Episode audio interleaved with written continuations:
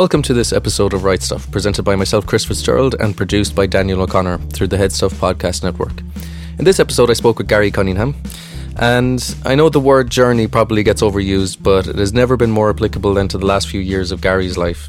He's gone from living in Mountjoy, what he describes in this interview as the most negative place on earth, to being one of the most genuinely positive people I've ever come across. He has recounted these experiences in two memoirs, Joys of Joy and Life After Joy, and he reads from the latter at the end of this podcast. I interviewed Gary at Listowel Writers Week, and he starts by telling us about his connections with Listowel. So please like, share, subscribe, review, and enjoy this podcast with Gary Cunningham. Right, Gary, you've just arrived in Listowel. Just landed. How are you feeling? How's it going so far? There's a good buzz around. Yeah, there's a great buzz around. I've just walked in here into the Listowel Arms and was instantly kind of taken aback by the buzz that's downstairs. It's like a hive, you know, with the bees flying in and out. I suppose as a writer, you aspire to events like this, you know. You think, oh God, I wish I could be part of that someday. And to get a phone call, you know, about 4 months ago, being asked to come down and actually take part, not only to take part, but to be interviewed by a man who I find quite inspiring myself. Yeah. Yes, it's quite daunting, I'm not going to lie to you. But what an honour, what an absolute honour, you know. I'm really, really, really, really chuffed. I can't believe it. You just had a moment of serendipity, do you want to... Yeah, so, I mean, I class Listowel as my spiritual home. I'm sure there's many a Kerry fan might like to hear a dub saying that, but we won't go down that road now. But basically, during my incarceration, I got sent to Lockinghouse Open Centre. And it was at this time, I was about halfway through writing my first book.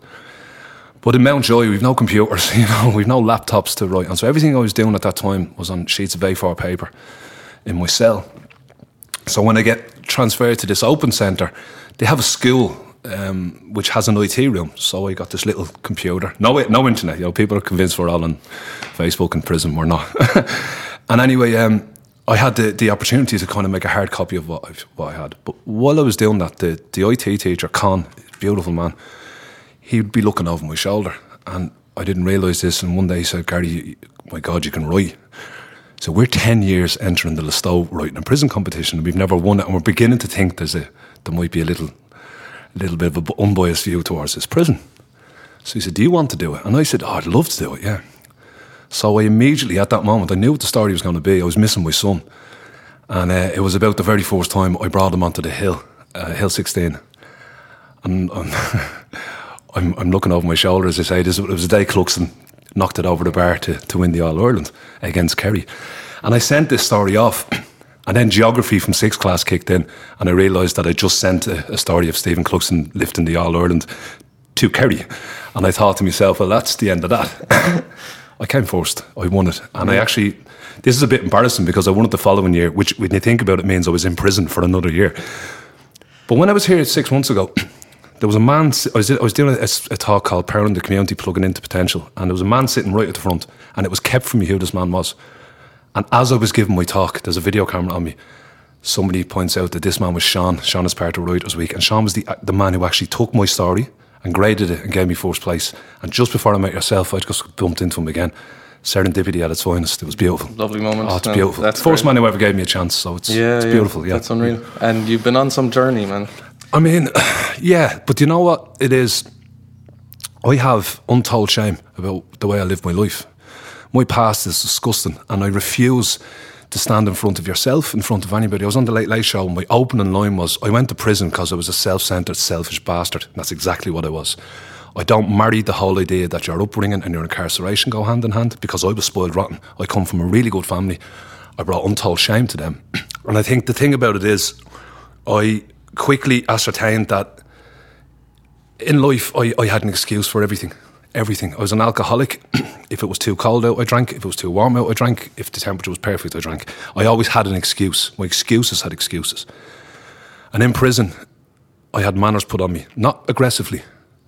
The thought been away from my mum, you know, it was just unbelievable. So I decided very quickly to own everything that I did, own up to it. Don't offer excuses. And I swear to you, the reaction you get from people when you drop the facade, when you don't stand there and you start saying, oh, well, look, like I can tell you, I have a story. My daughter died when I was 17. I'm still not over that.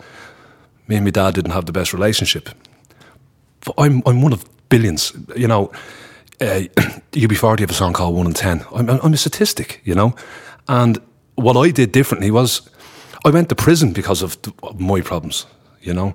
But when I embraced this kind of, this whole thinking of being open, you know, of putting trust and faith in people, like you just said, I have been on the most whirlwind 2 years ever, and I'm so grateful for everything that has happened, you know. It's incredible, it really is. So the word shame, you mentioned it there, and it comes up an awful lot in your book, two books, and is that something that you're still dealing with, or is that something now that, like, what are the strategies that you employ to deal with it now? I mean, you're over your alcoholism, your drug taking. Well, I think you'll never be over alcoholism. And I think the thing about that is, great point, by the way.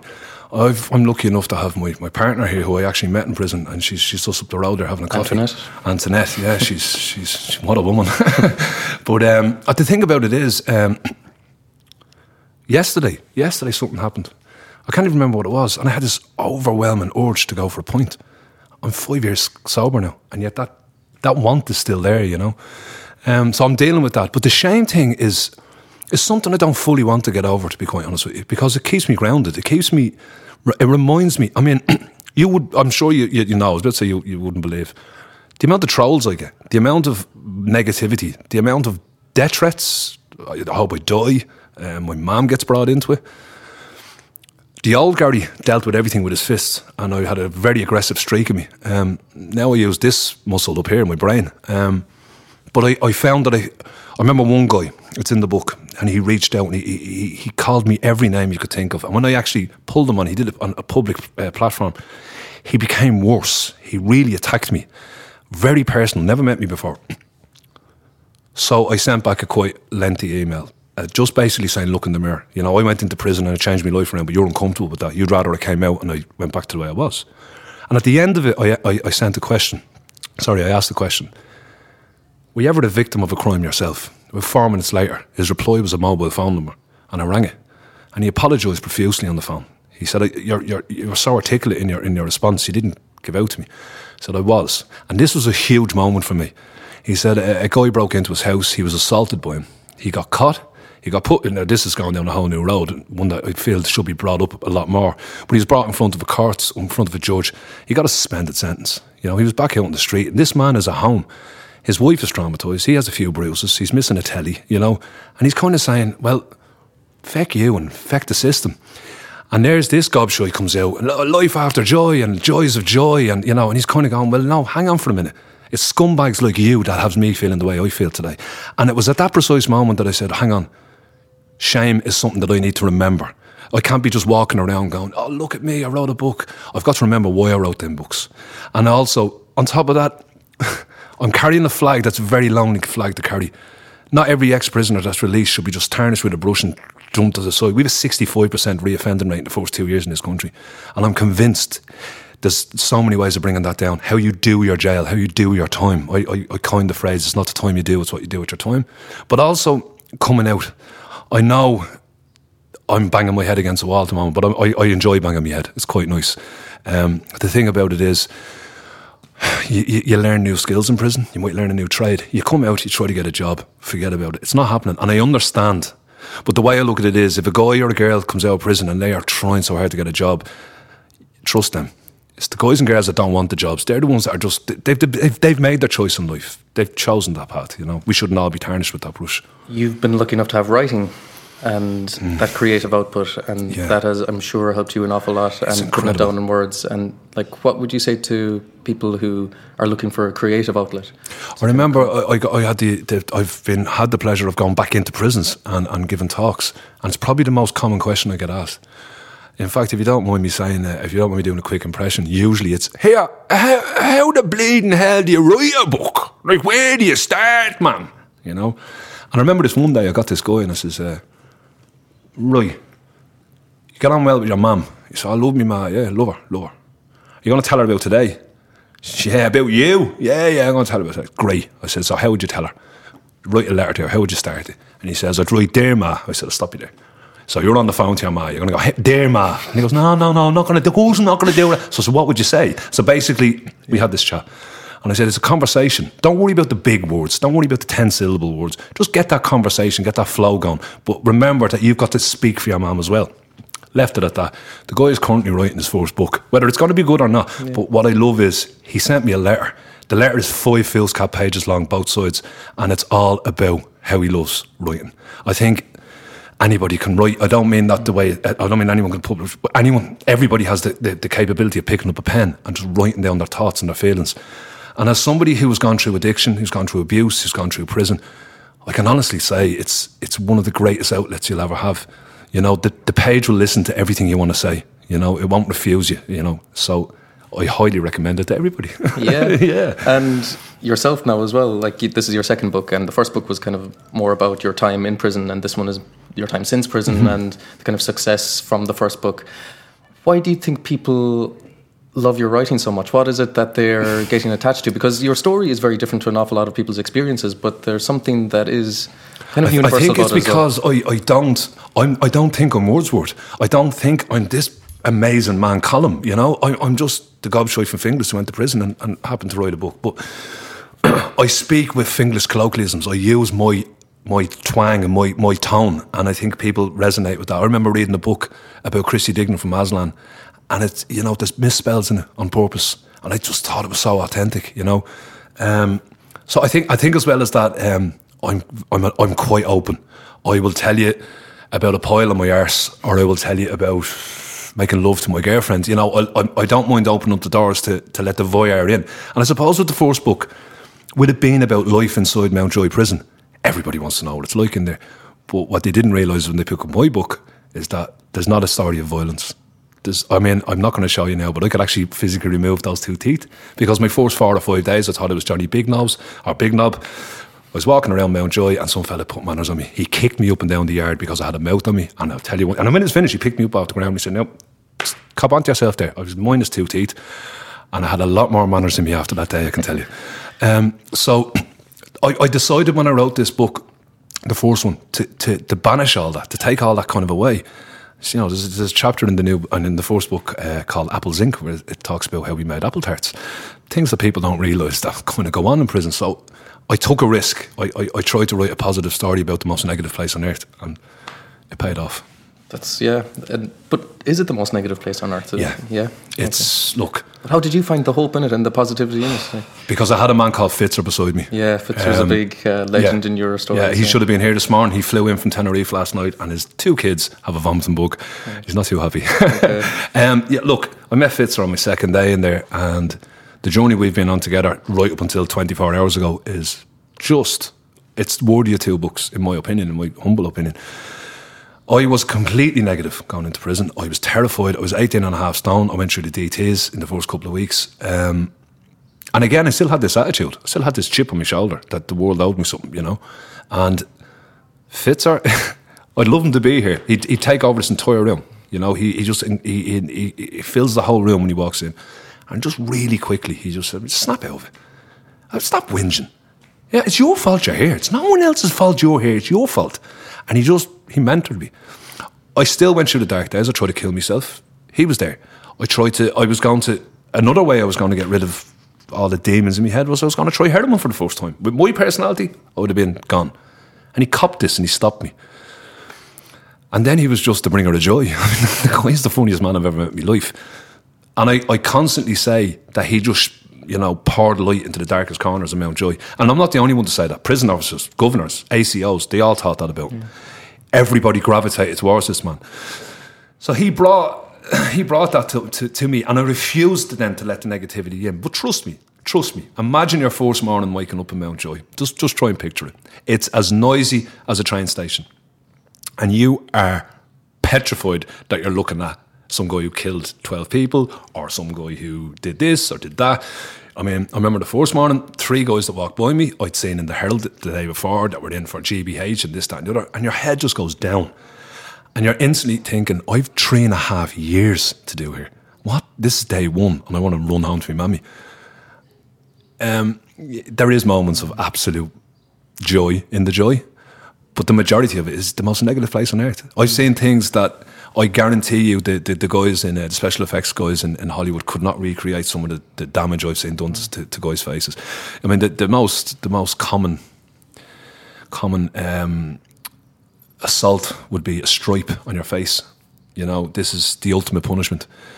It can be given for own money for drugs. It can be given for ratting. It can be given for looking at someone the wrong way, you know. I had a guy 5 inches in front of me walking up a corridor, got striped in front of me. And when I bent down to try and help him, it was put into my eye telling me to get up and move on. It's nothing got to do with you. And you have to just get up and move on. But there's some guy with half a face on the ground, you know. So is there trauma for you, Gary? I mean, there was a lot, yeah. There was a lot, but I'm quite a strong person. I can deal with stuff like that. I got knocked around a bit when I was younger, so it toughened me up in that respect. But you're never, no matter who you are, no matter how hard you are, you're never ready to see someone's face obliterated by a blade. You know, there's an alarm that goes off for the officers. The officers I've the most respect for in that place, you know. I think the Irish Prison Service might have got a little bit of a fright when they heard the next prisoner was bringing out a book. But why would I bring down an organisation that I would say saved my life? They did save my life. You are rehabilitated? I am rehabilitated, and that's thanks to the 100%. It's thanks to the Irish Prison Service. Listen, in every walk of life there's arseholes. When we walk out this hotel, there's an arsehole there, an arsehole there, an arsehole there. I'm an arsehole, you know. There's arseholes everywhere, and there are arsehole prison officers. But believe it or not, they're the minority. The majority are just men and women who have a job. They're public servants. They go in there, they do their job, and they just want to do their job, you know. They're locked up with you. Christmas Day, like, you know, I was very mindful of that. This one officer came to the door and told us to go out to the yard, and I wished him a happy Christmas. And he said, yeah, it's effing marvellous to spend my Christmas Day with you, shower of shite bags. You know, and you kind of hit home then, you know. Well, he's in here. To that, yeah. Brilliant, man. Music has also been a big solace for you, and since you've come out you've formed a band. And what's the connection for you between like writing your books and playing music and this kind of creative output? And like, you're sitting here now with like, you have a massive positive energy, you know, you have this kind of really pleasant demeanor. Thank you. How different is that from 10 years ago? And like, how much has writing, music, creative output changed? I mean, creativity is the key. It really is. And what I love is it's in everybody. Everyone has the capabilities to be incredible. We just need a little reminding, and I honestly feel like I'm here to remind people, because I had no one to do that for me. You know, well, Fitzer showed me what I was worth, but before that, I had nothing. You know, my mum was incredible, but she had to battle against somebody else. You know, there was times if she praised me, she'd get into trouble. You know, so it was a horrible situation for my mum. She's incredible. I love her so much. But with you know, 10, you say it would have been even earlier than that, maybe 6-7 years ago. Oh, we wouldn't be having this interview. You wouldn't, even if I had wrote those two books back as that, Gary. If the girls now said, "Oh, Gary Cunningham's here, do you want to?" You'd be like, "Ah, no, it's okay." I was the most negative Nelly you ever met in your life. You know, I used to say the glass was always half empty, but it was usually just up at my mouth and I was drinking, you know. But no, music is the spice of life, and it'll always put you in either a really good humour, or if you break up with your girlfriend, a really bad humour.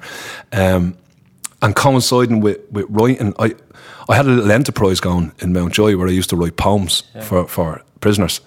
And the writing of the poem, I'm no way comparing myself to my hero, which is James Douglas Morrison, Jim Morrison, but he'd write poetry and the band would put music around his poems, and I started thinking that way. I think like Jim Morrison all the time, actually, for some weird reason. But that's what I did, and then Fitzer was there, and we started the Offenders. What an original name! That's and there's a German ska band called the Offenders. There's a German ska band called the Offenders, and it was actually a prison officer from Lockinghouse, Mr. Camden, absolute headcase and an absolute gentleman.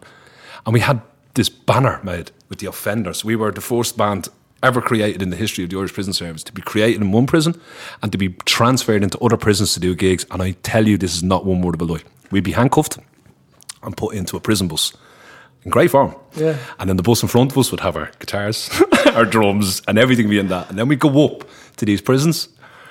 And I don't blame the prison officers. You'd just see 4 head cases walking up. How are you, lads? Oh, the rock stars. This is the rock stars. And they used to put us through hell. Searches, going in here, leaving us in holding cells. So it was great. It was an amazing experience. But we had this big sign, the Offenders. And this is when we found out, someone had Googled, one of the officers, Gary, there's already an Offenders. And Mr. Camden says, it's hashtag everything these days. Stick a hashtag in there. And we did. We put it in the middle and said at the start. And that was the Offenders. But it's, oh, the, it's the most original name ever, I personally think. It's a great name. So, we'll, if you don't mind reading for us in a minute, but before you do that, Gary, what's next for you now? I'm on chapter 7 of my next book, which is a complete break, or a complete shift. So basically, in Mountjoy, I wrote a musical called Journeyman, and it's the story of a man from birth to death. Now, I must get this out there. I literally wrote it from his birth to his death. Okay. And actually, I'm here with DKO, and we worked on the script. This is incredible. I'll try and do this quickly. Yeah. Okay, so what happened was Fitzgerald says to me one day, I'm writing songs for the band, and he can't believe it. And he's just a motivator, and he's just turned around, and only the way Fitzgerald can, we were walking in the kitchen, he says, here, roars at me, here, Cunningham. I says, yeah. Write a rock opera, yeah? Write something huge. And this is a challenge accepted. And 3 days later, I came out with Journeyman and handed it to him. And we had a massive row. You didn't write that, now you couldn't have. And I said, I did. I said, well, I wrote about myself, I suppose. I used myself and whatever. It was given to the music teacher in Mountjoy. It blew him away. And he handed us a dictaphone. And we went into this room and we rough recorded all these songs. Right. Shot into a dictaphone. I still have that at home. And we did that. And I wonder actually if this will play in. I'm going to try something for you. We did that. And this lady was brought in called Maggie Bourne. Maggie Bourne should have been here today. Unfortunately, her mammy is quite ill. And I hope you're okay, Maggie. Maggie was the drama teacher, and she was in the Mountjoy campus but wasn't in Mountjoy prison, and she heard this and she just went, like, this woman has put on plays on Broadway, and she just went, I want this now. Make a long story longer, she said, we're going to put this on in Mountjoy, but you need to get prisoners to do it. She said, the last time I had 4 prisoners, I got her 32 lads turned up, and the funniest thing you will ever see is to stand in a room with men of all walks of life, some addicts, some this, and we're playing a game of Zip Zap Bop. This woman stood in the middle of a big circle of us, and she'd hold a zip in her hand and she'd zap it at you, and you have to catch it and bop it over this way. Okay. What these fellas didn't realise, day 1, oh, I'm not doing that, you must be joking. Day 4, Zip Zap Bop, they're all over it. Mm-hmm. All their inhibitions were just stripped. It was an incredible experience. Yeah. Mountjoy happens. They transfer me to Lockinghouse halfway through it. And Maggie said one thing to me. She was devastated, but she said, we were so close, we nearly got it onto that stage, but I promise you I'll write to you. And I said, she won't write. She did write. We're like the best friends today. And right now, I'm so excited to tell you this. Journeyman is about to go onto the stage. And I've been sitting in my bedroom. I'm quite ill at the moment. And I find that instead of giving an excuse, instead of feeling sorry for myself, I decided that I would find something that would inspire me. So I've been sitting at home with the worst recording. I'm looking at your guys' setup. I need that. I'm going to rob that. I am a criminal. And I will rob that piece of equipment there. I've got a really bad interface, but I'm recording the songs. And this is father's brat. So basically, the father in this story is he's quite evil, okay. And. If you can imagine this on the stage. So this is me being the father, by the way, which is a bit ironic, but I just want to hear this bit. It's pretty heavy. Get out of my sight, you little brat. You are the root of all my problems. And then it kicks into this stuff. It's got the drama. It kicks into... Take that! So, yeah. So basically, that's what we've been doing. And... I got this idea. My publisher was saying, look, I think you've wore out the whole Gary Cunningham. Gary Cunningham goes to prison, Gary Cunningham's out of prison. You know, what's next? Like, so I don't want to, I'm bored of doing that. So I decided to I'm writing the book, Journeyman. So I sent him off the chapter outlines and what he thought, and he fell in love with it. It's set in the 80s in Dublin, and it's going back to the style of writing I had. Because this was, Life After Joy was a complete detour from Joys of Joy. Joys of Joy is a quite funny book. This is quite a sad and very personal book, and quite a sad book. So I'm going back to the Joys of Joy. I'm going to create characters that people fall in love with, hopefully, again. So that's what Brilliant, I'm currently doing at the moment. Best of luck with it. It's so different, so but I've no doubt that it'll be great. Yeah, something different. I mean, I think we should always try and reinvent ourselves as best we can, you know. So if you don't mind, Gary, just reading a small bit from... Of course, it's just a little bit from the preface that I hope... That'll be lovely, yeah. I had the daunting task of trying to fit back into a society that, unfortunately, in some quarters, frowns upon ex-cons. I needed a job in order to try and sustain a normal life. Alas, obtaining that job is a book in itself. The voice inside my head was so loud at this time, so overbearing. What do you expect, Gary? You messed up. It's all your own fault and your own doing. I remember vividly the first 2 or 3 weeks of my release. I was engulfed in paranoia as I walked down the street, feeling like every person who passed by me knew of my disgusting past. Silly, I know, and yet, sadly, I'm not the only one with these thoughts. I've spoken to so many men and women who have also served time, and these feelings seem to be the common denominator. And those first couple of weeks of any person's release from prison are pivotal, as they are faced with the choice of whether to go forwards or to go backwards. So I picked up my trusty big biro and decided to write the very book you now hold in your hands. This book could be viewed as Joys of Joy Part 2, and for the people who love that story, I promise updates on how Fitzer, the man I traversed my sentence with, the offenders, the band I formed with Fitzer, and of course Antoinette, my beautiful partner, are getting on. And for those who have not read Joys of Joy, don't worry, I will again explain who these people are and how they altered my life, not only in prison, but as a free man too. I was released on November 10, 2014, and the journey I've been on since is one I could never have imagined. From humongous highs to lethal lows, this is my most honest account of life after prison. A sometimes heartbreaking, but most time amusing story of fitting in, of being accepted, a story of getting knocked back and suffering seriously bad health, but mostly a story of never giving up. This is also a story written with as much positivity as I can muster. Of course, there will be low points, but my ultimate goal is to show you that anything is possible with the right mindset. Today, I live a life of gratitude and it really works me. I tell everyone around me how grateful I am for having them in my life, from Antoinette to my family to Fitzer to friends I've made on Facebook. And I really hope that my story will help others too. So is there a life after joy? We'll jump on in and find out.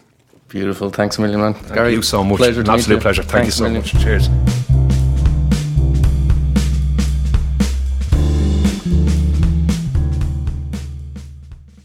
This podcast is part of the Head Stuff Podcast Network.